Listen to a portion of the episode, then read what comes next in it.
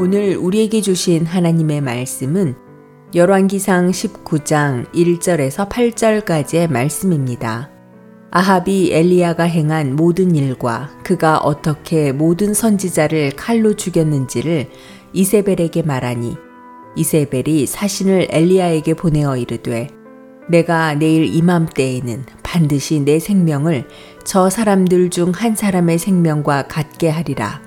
그렇게 하지 아니하면 신들이 내게 벌 위에 벌을 내림이 마땅하니라 한지라.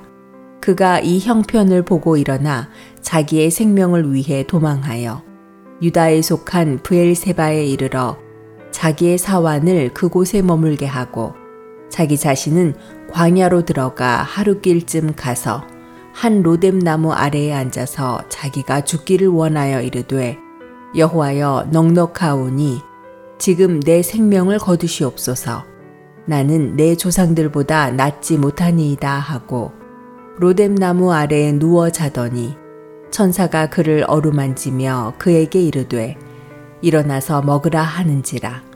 본즉 머리맡에 숯불에 구운 떡과 한 병 물이 있더라.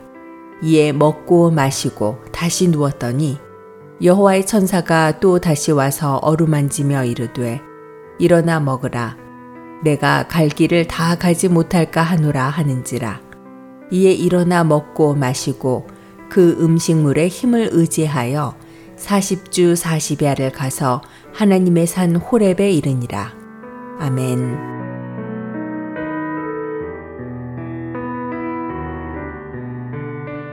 안녕하세요. 수요 묵상의 시간입니다. 엘리야는 갈멜산에서 450명의 바알 선지자들과 영적인 싸움을 했고 승리했습니다. 3년 동안 안 내리던 비도 그의 기도를 통하여 내리게 되었습니다. 그런데 이상하게도 엘리야는 영적 탈진을 경험하게 되지요. 이세벨 왕비가 엘리야를 잡아 죽이겠다고 자신의 신들에게 맹세했기 때문이지요. 참 이상한 일입니다. 영적인 싸움에서 진 바알 신을 숭배하는 이세벨은 힘이 넘쳤고 영적 싸움에서 승리한 전능하신 하나님의 예언자인 엘리야는 힘이 빠져서 영적 탈진을 경험하게 되지요. 엘리야는 혼자 멀리 도망을 갑니다. 그리고 로뎀 나무 아래에서 하나님께 죽여달라고 기도를 하지요. 엘리야는 영적 탈진에 빠져 있는 것입니다. 우울증에 빠져 있는 거예요. 큰 일을 치르고 나서 갑자기 찾아온 슬럼프에 빠져버린 것입니다. 엘리야가 기도를 하고 쉬었던 곳이 로뎀이었다라고 합니다. 지친 엘리야는 로뎀에서 하나님께 불평을 늘어놓았고 또한 로뎀에서 위로를 받고 먹을 것을 먹고 일어나게 됩니다. 우리들에게도 이런 로뎀이 있어야 합니다. 지금 이 수요 묵상의 시간이 성도님들의 로뎀이 될 수 있길 축원합니다. 지친 영혼들이 쉬어가고 힘을 얻는 곳이 되기를 소망합니다. 성도님들이 출석하는 교회가 로뎀이 되기를 축원합니다. 매일매일 드리는 예배를 통하여 성도님들의 지친 영혼에 쉼과 위로를 얻기를 소망합니다. 성도님들의 가정이 로뎀이 되기를 축원합니다.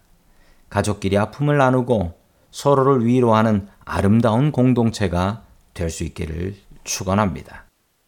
하나님께서는 영적 우울증에 빠진 엘리야에게 가장 적절한 처방을 내려 주셨습니다. 억지로 먹게 하셨습니다. 그리고 억지로 쉬게 하셨습니다.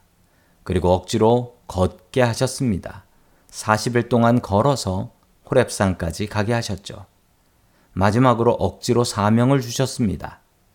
다시 해야 할 일을 분명하게 알려주셨지요. 하나님의 기가 막힌 처방으로 엘리야는 영적 우울증에서 벗어날 수 있었습니다. 마음이 우울하신가요? 영적 탈진을 경험하고 계신가요? 하나님의 방법을 따라하세요. 먹고 쉬고 운동하세요. 그리고 하나님께서 주시는 삶의 다른 의미를 찾아보십시오. 성도님들의 우울증을 그리고 영적인 탈진을 믿음으로 극복할 수 있기를 주의 이름으로 간절히 축원합니다.